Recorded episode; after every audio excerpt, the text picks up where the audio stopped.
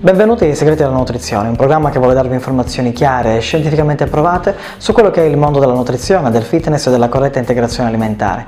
Oggi parliamo dell'alimentazione negli adolescenti.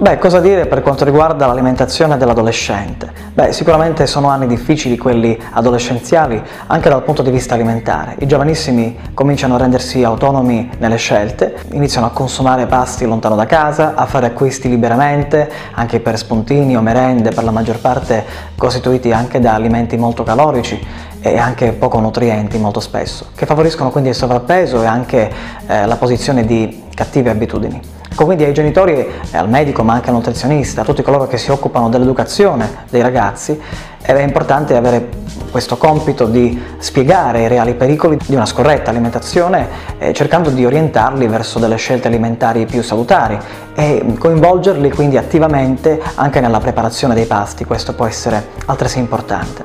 Andiamo ad analizzare un po' tutti eh, i gruppi alimentari e quindi eh, valutiamo un po' nello specifico quali sono i consigli adatti per questo tipo eh, diciamo, di fase della vita di una persona. Ecco, per quanto riguarda la frutta e la verdura bisognerebbe, lo diciamo sempre, consumare almeno 5 porzioni al giorno tra frutta e verdura. Quindi per quanto riguarda la frutta, ecco, un frutto di medie dimensioni, circa 200 grammi, può andare bene, anche per esempio negli spuntini. Bisogna privilegiare i frutti rossi, utili anche per prevenire sovrappeso e obesità lo dicono recenti studi. E poi per quanto riguarda invece le verdure, ecco da 150-200 grammi possono andare bene per ogni pasto, variando il più possibile secondo la stagionalità. Ecco, ricordiamo sempre di consumare del, delle verdure di stagione, anche la frutta.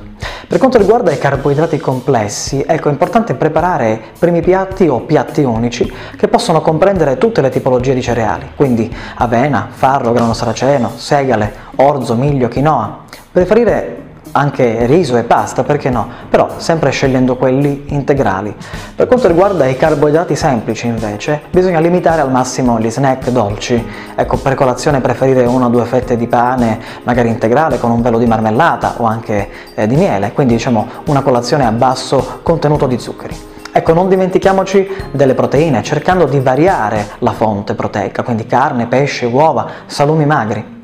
Eh, non dimentichiamoci dei grassi, quindi privilegiare sempre l'olio extravergine di oliva, il nostro eh, principe dell'alimentazione mediterranea. E poi, piccolo spunto, anche qualcosa da dire per quanto riguarda le bevande, ecco perché cerchiamo sempre di eh, utilizzare prevalentemente l'acqua per eh, idratarci correttamente e allontaniamo un po' tutte quelle bevande zuccherate che riescono ad apportare non solo calorie ma anche, anche lì zuccheri semplici che possono avere degli effetti negativi da un punto di vista eh, metabolico e che spesso magari vengono utilizzate anche durante gli spuntini. Ecco, quindi cerchiamo di utilizzare, di privilegiare l'acqua e di privilegiare anche dei succhi di frutta che siano al 100% frutta. Spero anche oggi di avervi dato dei consigli utili per la vostra alimentazione, in particolare nell'adolescente, e alla prossima puntata sempre con i segreti della nutrizione.